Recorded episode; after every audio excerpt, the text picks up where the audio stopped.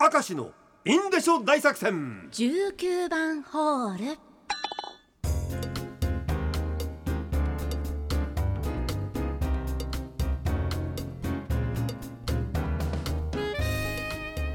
19番ホール張り切ってまいりましょう。はい行きましょう。ラジオネームパプリガン。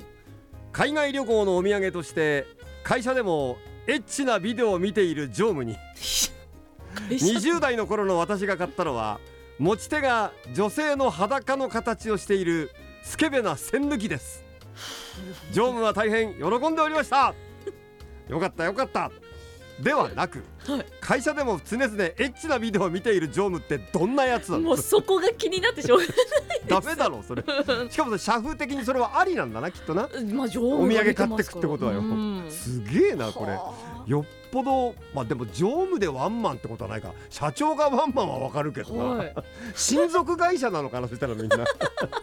社長はもっとすげえの見てたりなんかしてどんなどんな会社なんとですんでもない会社ですよ。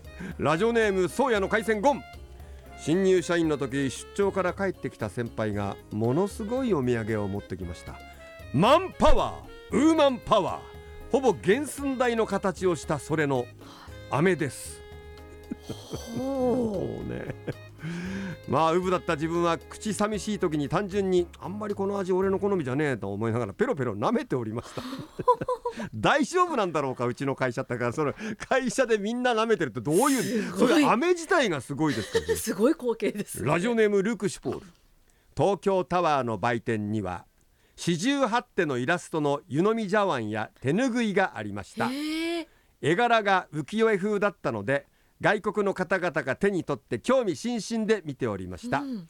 あれも日本の芸術作品の一つなんでしょうか？っていう。まあまあいわゆるまあ歌前ろと言いますかあの、はい。春春にあ絵ですねあ春に春え画というやつーそう春画でそれを感じの湯飲みだったんじゃないでしょうかはあまあ芸術的ではありますねで外国の方買ってくのかね、うん買ってくのかでもそれお前外国の男性客が買ってって奥さんとかにそれ見せたらなんて言われるんだろうねやっぱ日本の主婦と同じような何やってんのあんたって反応するんじゃないかと俺は思うけど言うでしょうねラジオネームミスターブニセツェえー今から3時間15分ぐらい前の生放送の中ではい。19番ホールに送ってらせていただいた方ですね、はい。えーここで、えー読みますからね。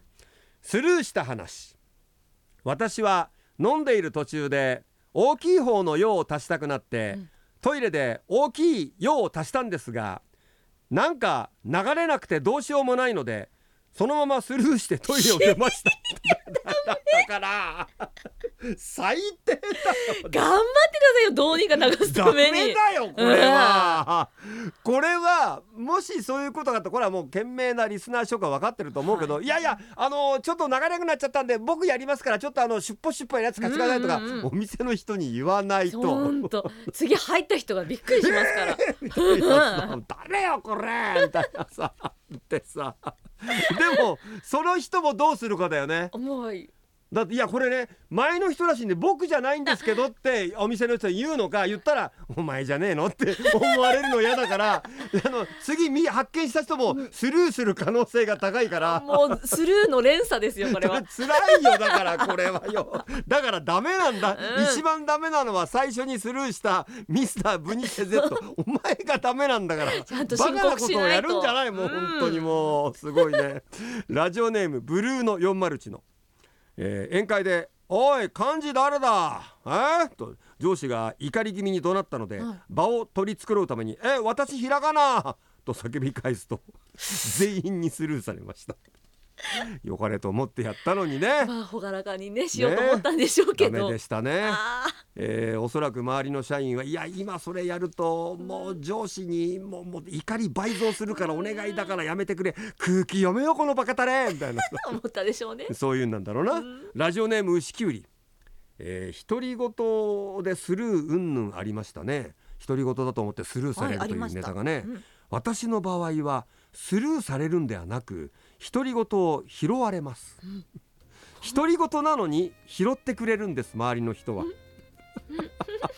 で拾ってくれたのに拾ってくれたことに気づかずその人を逆にこっちがスルーしてしまうことも多く何とも言えないやるせないムードが漂います。いたたまれません。んどんだけでっかい独り言なのよ。すげえぞそれはそれで。うん